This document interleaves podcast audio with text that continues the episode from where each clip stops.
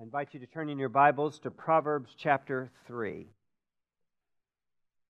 We'll read the first 12 verses of Proverbs 3 this morning, but in the middle of this reading, we have verses 5 and 6, which if you walk in, you see that those are the verses we have on the wall. So that's pretty important verses, and we've been singing about God making a way.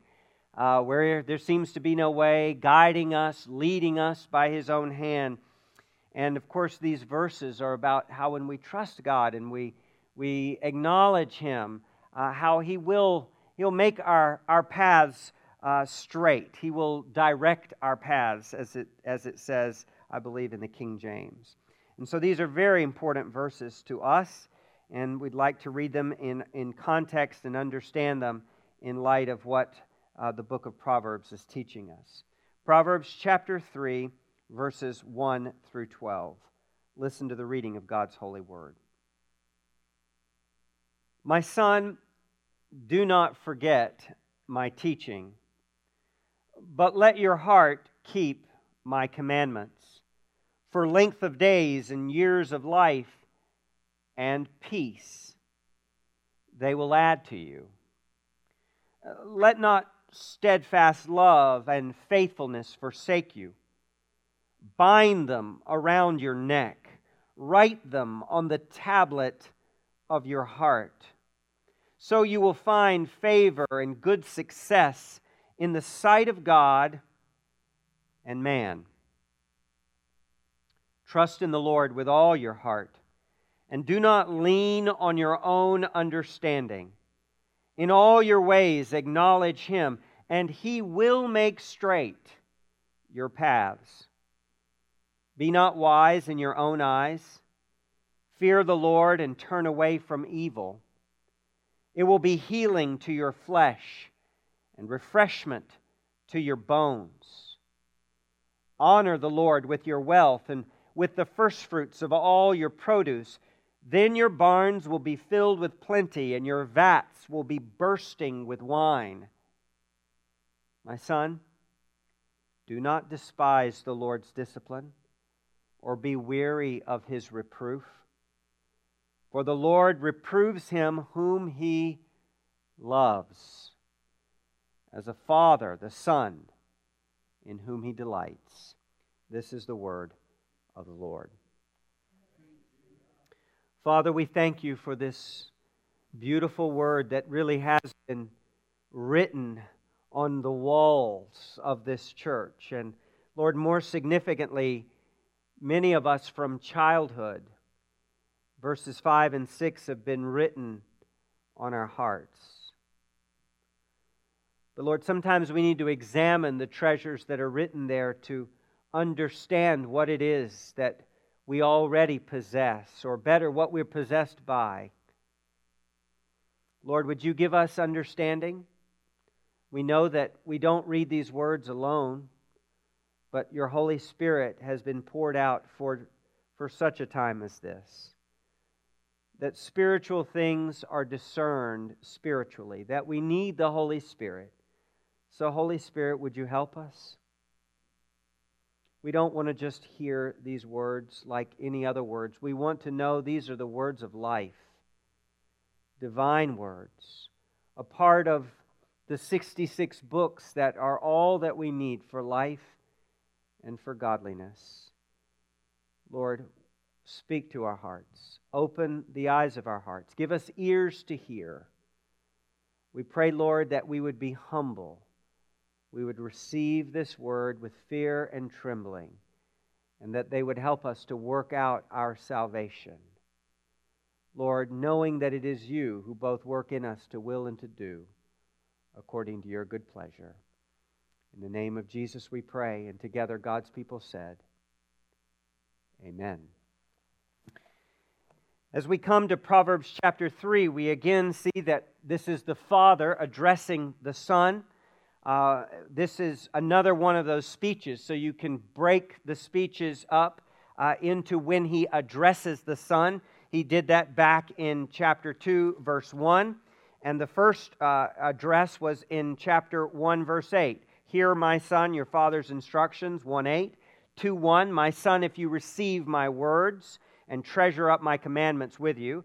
And then now 3:1, another speech from the Father. My son, do not forget my teaching, but let your heart keep my commandments. And so this is where we begin today with this third speech, this third training from the Father. Just don't let that first word be missed, though. This is a father who his heart is tender toward the son. This is no arid academic discussion. He is absolutely passionate. His heart is all in. He wants to see his son have a godly character. He wants to see his son to grow in wisdom so that he can live in a skillful, godly way in all of the chaos and all of the sinfulness of this world. How can you live a godly life? How can you live that way in the midst of so much ungodliness? And so, here again, feel that passionate discourse from the Father, pleading with the Son. My Son, do not forget my teaching. This is one of the themes of the Bible. One of our greatest spiritual problems is forgetting. We forget over and over again. You see in the Bible, God had blessed the children of Israel, and He warns them in the book of Deuteronomy, when you come into the land that I give you, do not forget.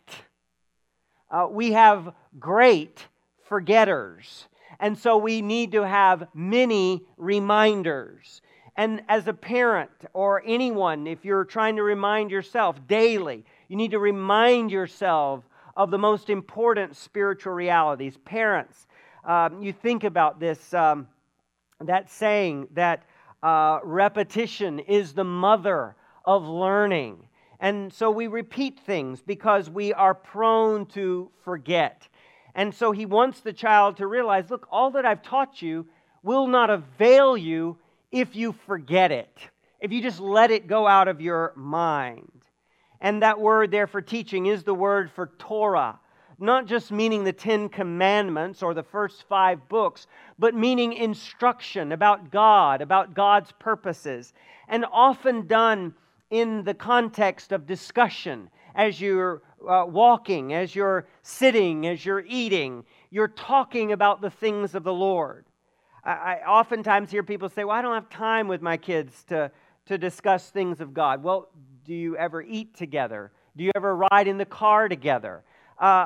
If we're to acknowledge God in all of our ways, then we can be talking about God in every aspect of our life. We can understand everything in its relationship to Him.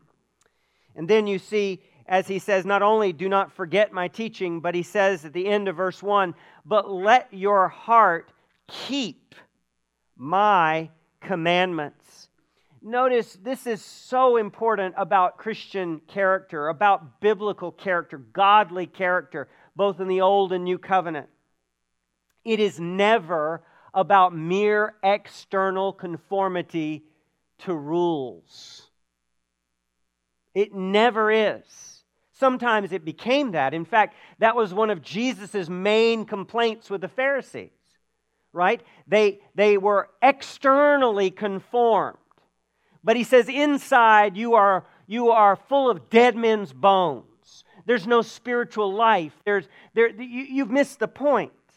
And we see this even in various forms of conservative evangelical Christianity, that they just emphasize, as long as you look a certain way, talk a certain way, don't hang out with certain people, as long as you look the part, that's what matters. But that's not biblical character. Biblical character is about the heart. Notice over and over that word there, let your heart keep them. Verse 3, write them on the tablet of your heart. Verse 5, trust in the Lord with all your heart. In chapter 4, he's going to say, above all else, guard your heart.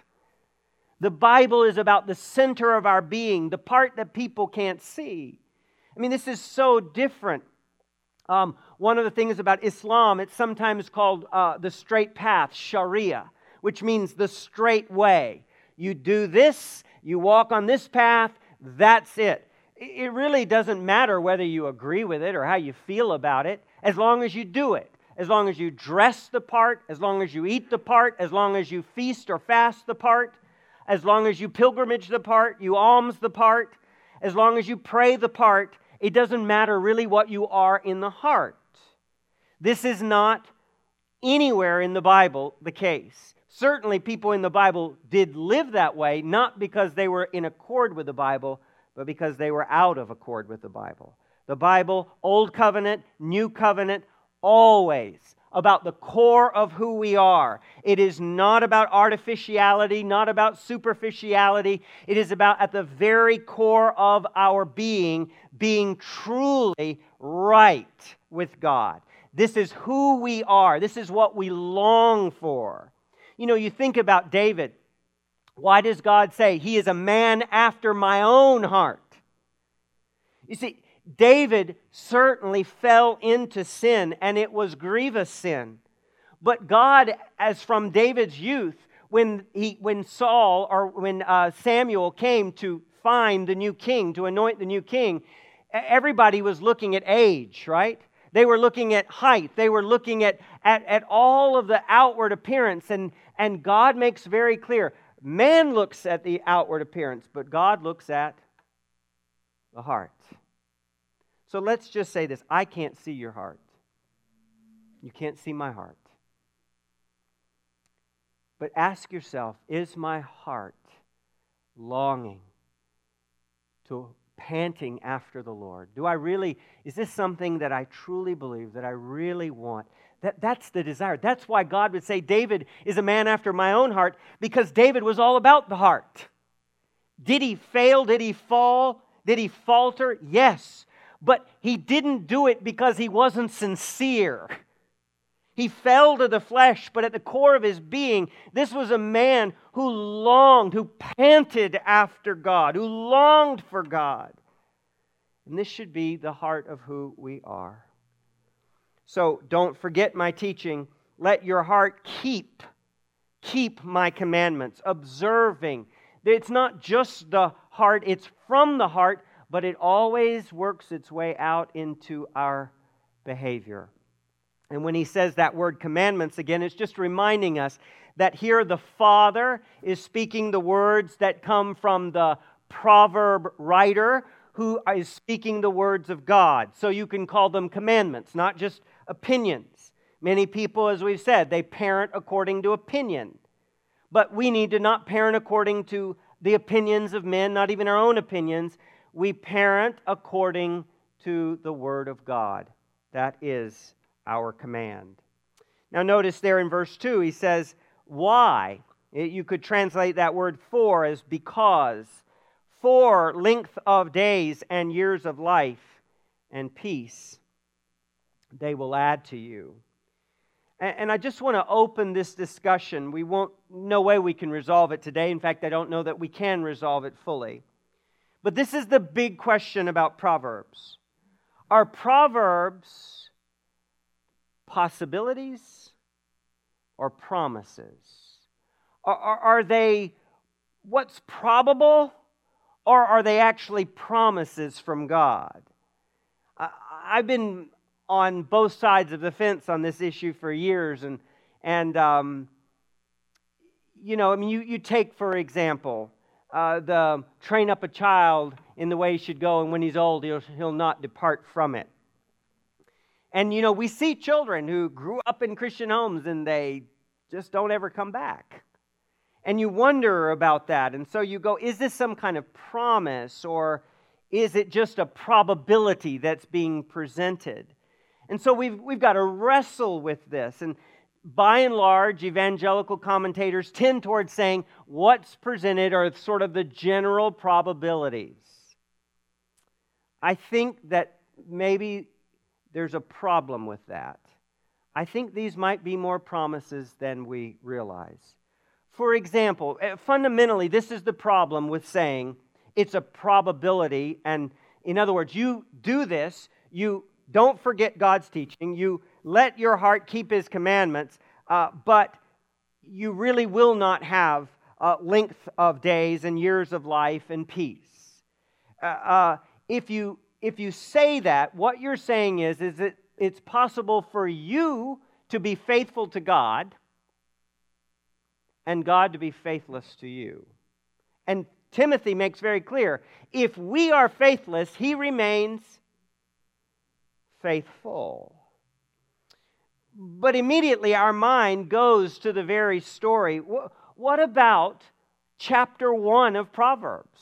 I mean, we just read through chapter 1, and it says in verse 11, if they say, come with us, let us lie in wait for blood, let us ambush the innocent without reason, like Sheol, let us swallow them alive and whole, like those who go down to the pit. So apparently someone who was innocent gets killed. Somebody whose innocent blood dies. And so what do you do? Or even the Bible itself. Doesn't the very Bible begin with someone who honored God with the first fruits of his life, as you say there in verse 9, and yet the first person who honors God with the first fruits of his life, what happens? He's killed. So is the Bible wrong? We can't say that. I believe if we do that, we undermine the faith. I think that what we have to say are several things. I believe they are promises, but they're promises, one, that you need to understand that you have here chapter 3 about length of days, but you also had chapter 1. So even though it's presenting a truth, it may not be the entire story. You need to put all of the Proverbs together to be able to understand exactly what God is promising. Jesus said, in this world you will have many tribulations, but fear not, for I have overcome the world. We're not just promised health and wealth and prosperity. This is one of the reasons, by the way, that evangelicals largely ignore the book of Proverbs. The book of Proverbs is the number one book that your health, wealth, and prosperity preachers on TV use. But they're not using it the way we're using it. They pick one verse and make it the whole truth. Namely, honor the Lord with your wealth and the first fruits of all your produce, and your barns will be filled with plenty. They make that the entire story, whereas Jesus also says, you will have many afflictions. So I think we do need to realize they are promises, but they're promises within the whole book, the whole canon, and then fundamentally, this is the answer. Proverbs is keen to tell people that you have to look to the end. Proverbs is keen to say, look, what matters is you've got to see the end of the matter. Where does it go? Where does it end up? And in every case, the righteous have a hope. You knock a righteous man down 7 times, and yet he stands up. He rises up, as it says in chapter 24. There is a hope that continues. And I think that what you see in seed form in Proverbs is this reality. Every word of God proves true, as it says at the end of Proverbs. Every word of God proves true. The problem is we're looking at it with too narrow a lens. These aren't just spiritual blessings, but literally, we're going to have new heavens, new earth. We are going to be blessed spiritually. Proverbs is not post-resurrection of Jesus. It doesn't understand all of those realities fully, but it is pointing us toward a future hope. Surely there is a future hope for the righteous, it says. And so I believe that there is a health, wealth, and prosperity aspect to this. And this is, I would quote one commentator on this. This is what he says, and I believe him to be correct. He says, Proverbs are promises of future blessings that outlast death. And in that light, it does teach health, wealth, and prosperity. So we come to this book realizing that we've got to wrestle with how we can think of illustrations of people who They honored their parents. They were obedient, and yet they died young. But we have to then see that in light of the whole book, the book does say that the righteous will suffer. The entire Bible makes that point plain, but that ultimately there is life beyond death. Physical death is not the end for the believer. But there is also a way in which this is a general principle. I mean, so many things that it'll say in here. For example, talking about the drunkard. And he'll talk about the drunkard or the person with a hot temper and how their life is cut short. And we can see just practically there's some truth to that, right? And so there is a general experienced principle of length of days and years of life. I like one thing that it has here, and it says, "And peace they will add to you." Pauline, if you'll let me, I'd like to use the illustration from your mom. It was really a good, I think it makes this point right here. A couple years ago, we had a small group at the Hilton's house, and Jennifer and I don't know, we were feeling, I guess, kind of heady that night, and we were somewhere, we'd had our wedding anniversary. It was like 25 or 26, I can't remember. And we were really excited. We said, yeah, we'd like to live to be 101. And Mrs. Wirt, this is Pauline's mom, said, "You'll regret it." And I've thought a lot about that, because you notice that the writer of the Proverbs knew that point. Because what did they say? For length of days and years of life, that's not enough. You can have a long life that is filled with pain and sorrow and tribulation. But notice what it says, and peace. What's the word there? Shalom. Shalom. Grace to you and peace in the New Testament, irene.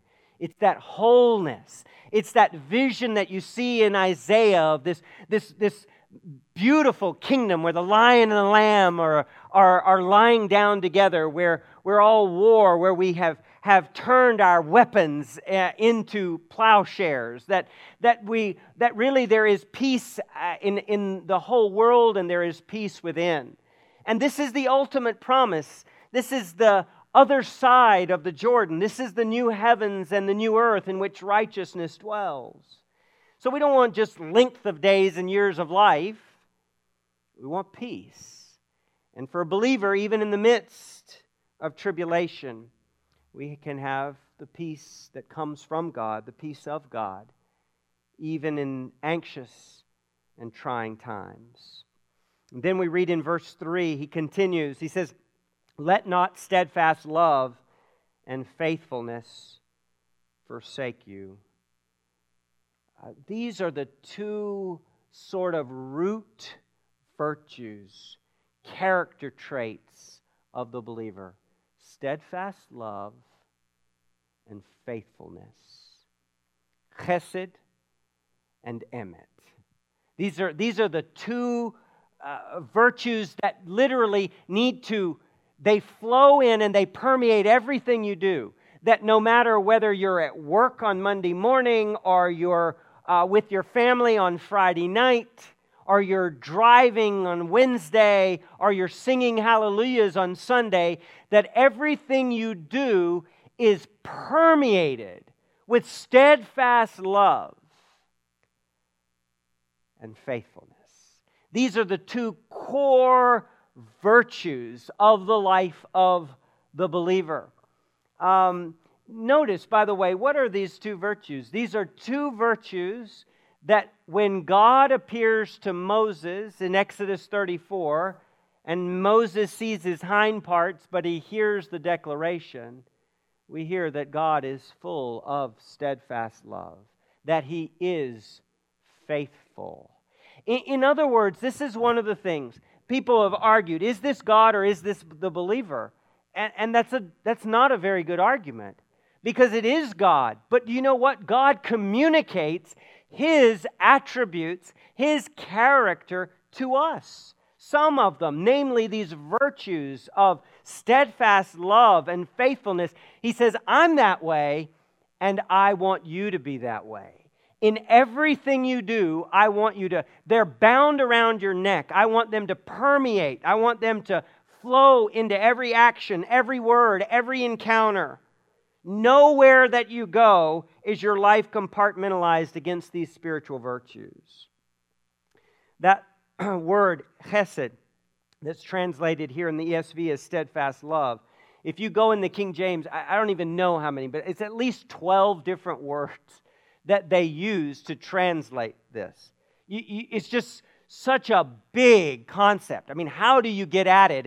And so it's a very rich term that's often defined by its context, but it can mean something like loyal love. It can mean kindness. Many of you know one of my favorite stories in the Bible is the story of Mephibosheth. I just love that story. And at one of our men's retreats, we went over that story. And, of course, Mephibosheth was the son of Jonathan, who was the grandson of the first king of Israel, Saul. And Mephibosheth, after his father and grandfather were killed on Mount Gilboa, in the panic, he was being carried by his nurse, and she fell, and he fell out of her arms, and he was crippled for life. And he was basically in hiding because, I mean, you think about it, it happens in modern dictatorships today, or when there's a coup, a military coup, you pretty much want to wipe out all of your adversaries. And if there was one political rival to David, King David, it would have been anybody of the household of Saul, particularly through the line of Jonathan. But Mephibosheth was raised out of the spotlight.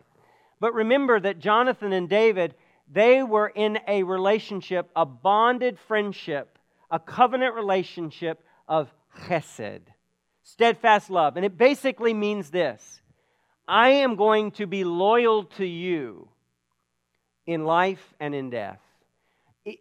It's a loyalty that is so profound, and it's a loyalty even when you can't receive anything back. So Jonathan is dead, David's friend, and years later when he's king, he looks back and he says, you know what, is there anybody from Jonathan's family that I could show chesed to? Is there anybody I could just express that what the Lord does? I mean, you think about it. I mean, has not God been loyal to you? I mean, has He not expressed kindness to you even when you were weak and when you were low and when you were faithless? He was continuing to show His kindness to you, His patience to you. And so this flows into David's heart because it comes from God's heart into David's heart. And he says, I want to show it. And he says, oh yeah, there's a crippled boy, crippled young man. His name is Mephibosheth. He's probably in his early 20s at this point. Go get him. David brings him into the palace and he sets him at his table, which means he basically takes over all of the expenses. He gives back land to him. He has his Mephibosheth's servants to work the land. And David brings close someone who was a political risk and someone who was a financial liability. Why? I mean, that makes no economic or political sense. Why would you weigh yourself down with somebody? Why would you put somebody who literally could be a political rival, or they could actually stir up trouble for you? Why would you do that? Because of chesed, loyal love, steadfast love. And faithfulness is more about what's on the inside. Steadfast love is how we manifest that in loyalty, in that commitment to do good even when somebody can't do good in return. Jonathan couldn't do good in return. Mephibosheth couldn't do any good in return. But faithfulness is saying, I'm going to stick with what I commit to. Aren't you glad God is a faithful God? Aren't you glad that when you're weak, when you're down, and when you're faithless, He's faithful? And just want to make sure I'm talking to people like myself. How many of you at this moment, you can think back And you know, if God had not been faithful to you, there was some point in your life where you were not faithful to Him, but He remained faithful to you. How many of you got a story like that? Just hold your hand up. So many of us, we've experienced that. And this is what He's saying. God is this way. Now you need to be that way. Loyal love, faithfulness. You think about today, I mean, isn't this the case? I mean, what are people loyal to anymore? Right? Not loyal to family commitments. Not loyal to other relationships that they're in. Just here, gone, up, down. Things get rough. Loyalty is gone. Faithfulness is gone. I've told you many times, but I'll tell you again.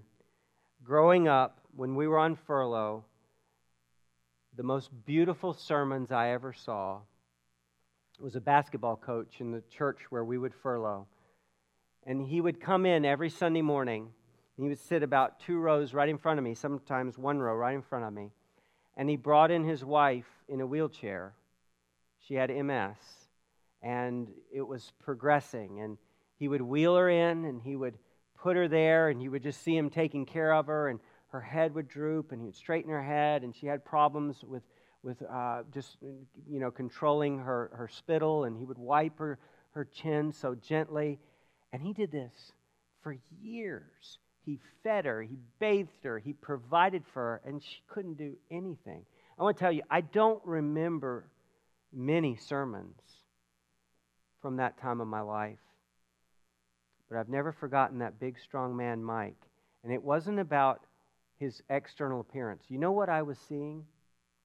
I was seeing steadfast love and faithfulness. I was seeing it. It was bound around his neck. He didn't have to do that. Well, just said, put her in a home, be done with her, whatever. But he was faithful, and he didn't know his life was preaching. His life was preaching. And his character was being developed. Literally, there's some men in the world that can pray, but nobody can pray like Mike. I mean, he was through brokenness and through coming to the end of himself, he's become a prayer warrior. This is a man who can pray. What if he had just said, this is not convenient, this is not what I signed up for, I'm out of here? Not only would he not have been a testimony and a blessing, not only would it have been a harm to his wife and to his kids,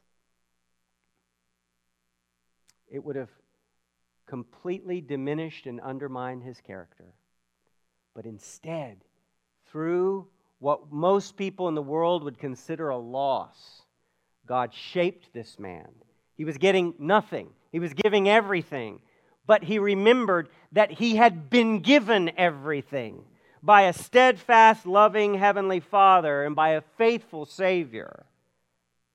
Literally here it says, bind them around your neck. Now notice this, steadfast love is a virtue, a spiritual virtue. It does manifest itself in behavior, but you can't really see steadfast love. I mean, where is it, right? Where is faithfulness? But here it uses the picture, it says, bind them around your neck. It put them like a collar around your neck. What this means is that the writer to Proverbs here is using poetry. When you describe or you explain or you illustrate a spiritual reality through a physical reality, you're doing poetry. And I think, this is just one word I want to say. One of the reasons that, and this is a very broad statement, but one of the reasons that God has worked so mightily and done amazing things in all spheres through the Hebrew people, through the Jewish people through the years, I think it's because they grew up learning like this. I think it is. As I ponder it, this is what I think. I think we only want, in sort of our scientific method, we're only looking at the world as though it was a material reality. Even if you're the biggest materialist in the world, you know there's something about love and justice, these unseen virtues. How do you explain them? Where do they come from? But we sort of ignore them, so we only explain stuff we can see, we can touch, we can experiment with. But what the Jews did is they understood, under the inspiration of the Holy Spirit, how to take spiritual realities and explain them to their children in physical ways. So bind this around your neck, and then they're going to explain how it looks and how it manifests itself. So this is just an appeal for this, something very odd in one way, but I would encourage you to start reading some poetry. I know this is a weird encouragement, but I think you'll be smarter for it. I know I am. When I read, I start to see things. I think that it actually helps us to be more logical, because it's helping us to explain spiritual realities that are very abstract and can be difficult in concrete ways, which is what poetry does. And so the Jews, this is how they trained their kids.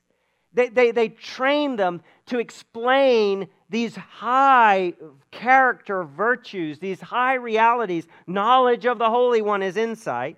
They explained those in very physical ways. And I think God used that to open their minds to many realms of learning, and they have blessed the world greatly for it. And he says, write them on the tablet of your heart. It's not just they need to be in every behavior out here. They've got to be written on the heart. So before you do anything, is this exemplifying loyal love? Even if they can't, I mean, you think about, this is what Joseph said to his brothers when he died. He said, show steadfast love to me by when you leave here, take my bones with you. What could Joseph have done to enforce that? Nothing, right? Nothing. But it was something that could be done for someone who could not do for themselves. Are you in a relationship right now with somebody that God is calling you to exhibit steadfast love?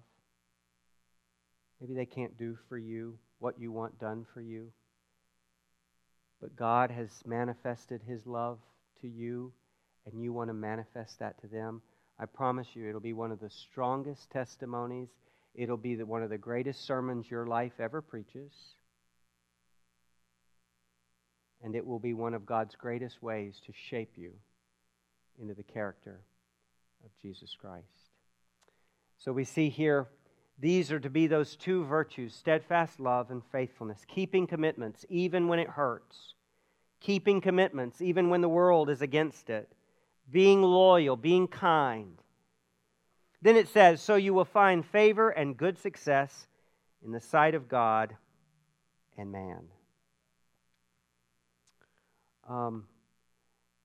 This idea here of success is the idea of repute. Basically, people say, wow, that's pretty amazing. Sort of like I'm saying about my friend Mike.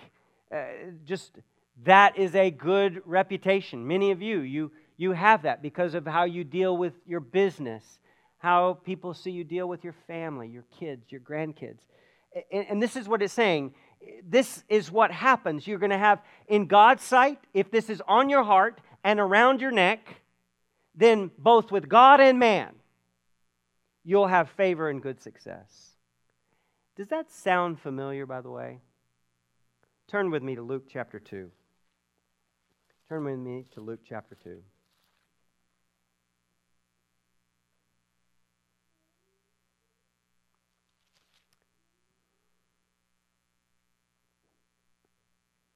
Luke chapter 2, verse 52. Think about this in light of all that we're learning in Proverbs. And Jesus increased in wisdom and in stature and in favor with God and man. This is the only story we have between the infancy of Christ and his full adult life, his ministry around 30 years of age. It's the only story. And yet it is filled with basically saying everything that was being taught in Proverbs, he was taking it in, he was absorbing, and people were amazed. He was growing physically in stature, but he was growing, what does it say? In wisdom. Jesus didn't come into this world and say, you know what, I'm going to completely rely on the fact that I'm God, I know everything, I'm going to show everybody that out of the crib, I've got it all figured out. He literally humbled himself, took on flesh, he became one of us, and he had to learn and grow just like us. Jesus had his daily devotions in Proverbs. I mean, isn't it just a little bit amazing to think we're reading Proverbs 3? Jesus, he was soaking Proverbs 3 in,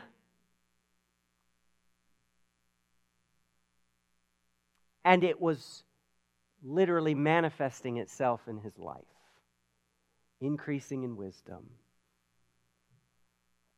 favor with God and men. What does it say? All of the people in the temple, they're amazed at all the questions he's asking and all the things that he's saying. And just lest you miss it, the most beautiful thing is in verse 49. He says, and he said to them, why were you looking for me? Did you not know that I must be in my Father's house? First of all, let me just say this. If somebody came to you and said, what is the most unique thing about the teaching of Jesus compared to all other Jewish rabbis?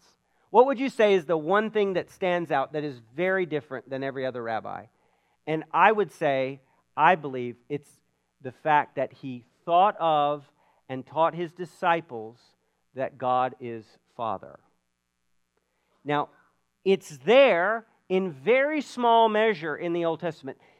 And when it's there, by and large, it's God is a father, sort of like a father that creates, but not a father that's intimately involved in the life of the child, not a father that loves. I mean, one of the things that when people come out of Islam into Christianity and they say that absolutely draws them, sort of like a light that just pulls them in, is because in Islam, God is in sort of a scary, distant judge that you can't really know.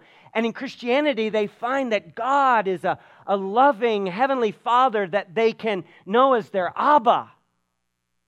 And here Jesus is saying to his mother and to Joseph, did you not know that I must be in my Father's house?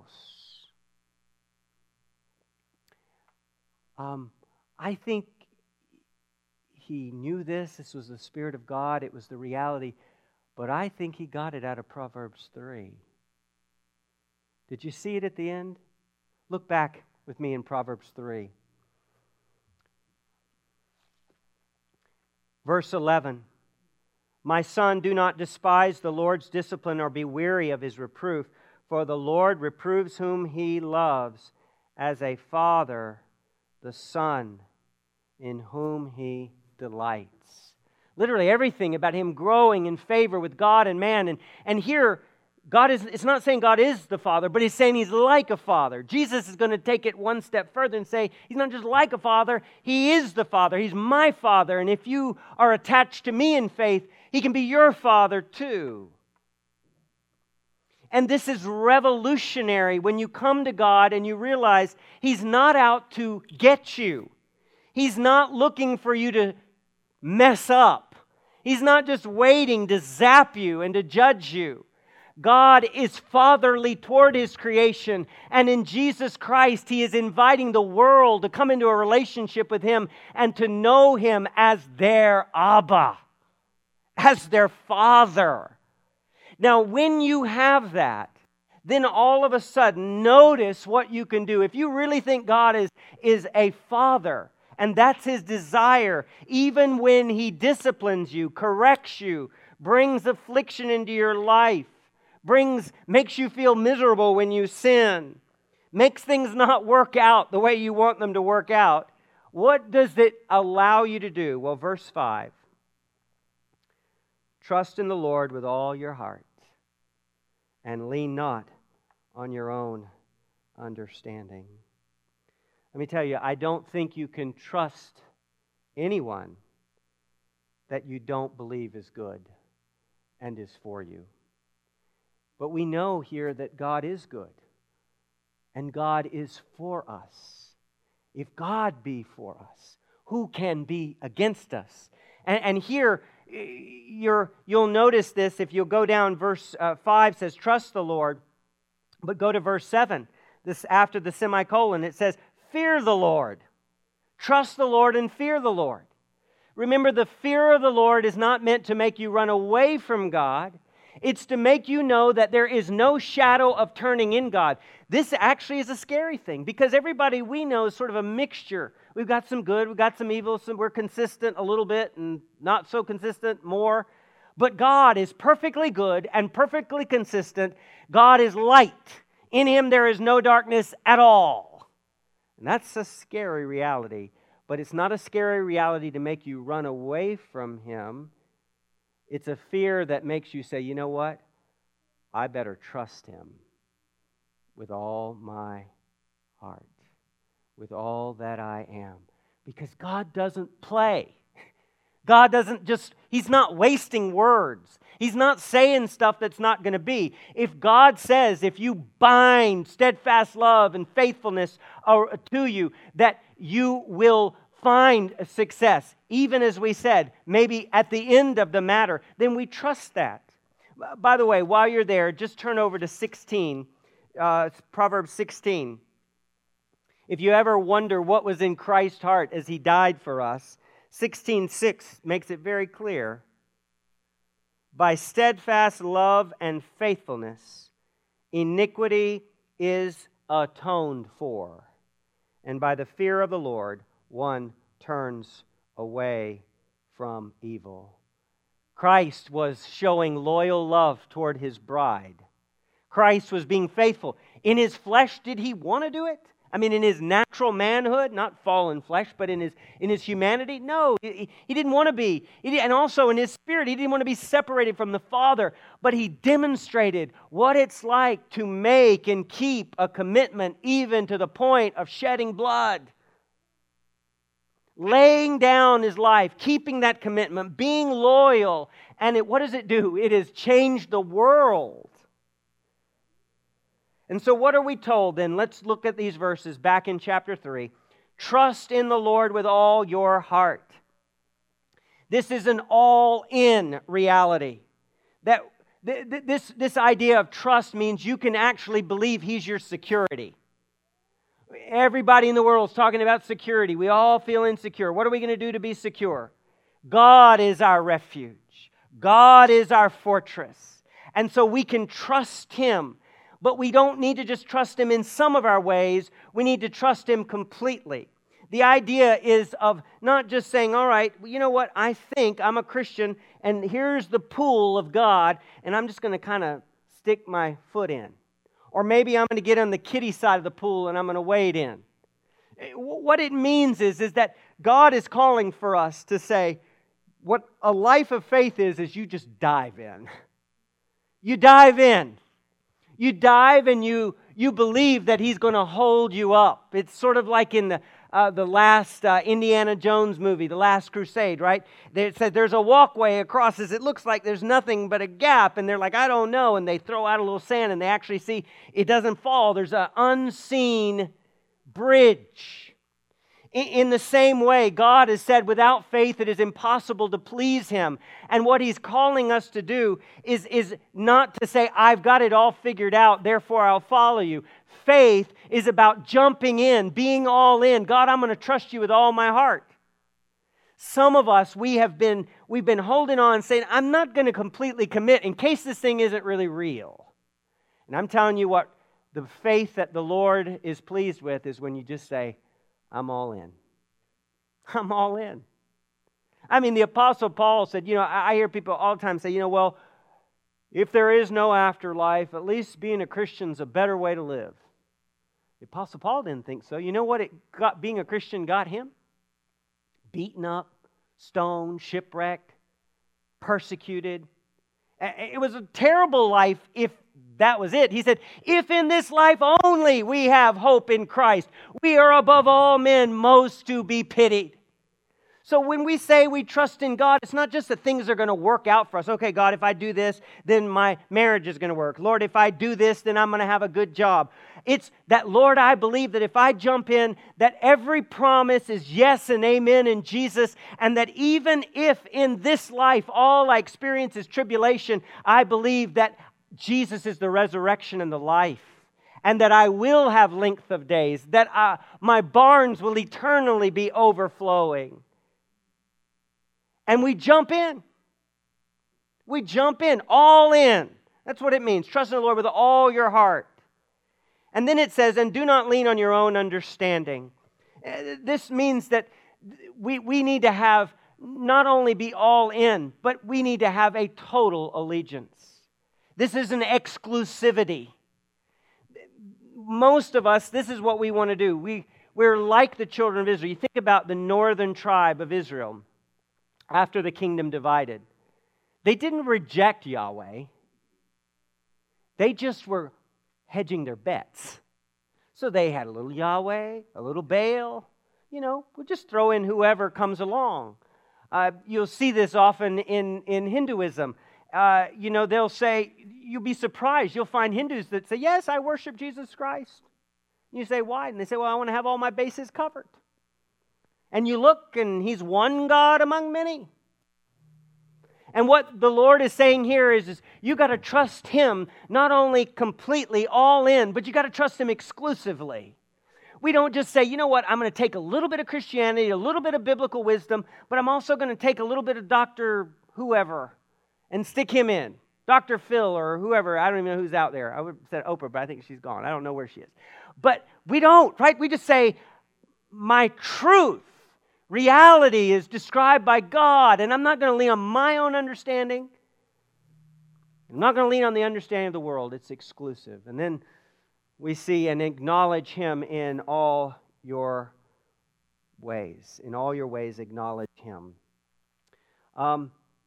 This means that a comprehensive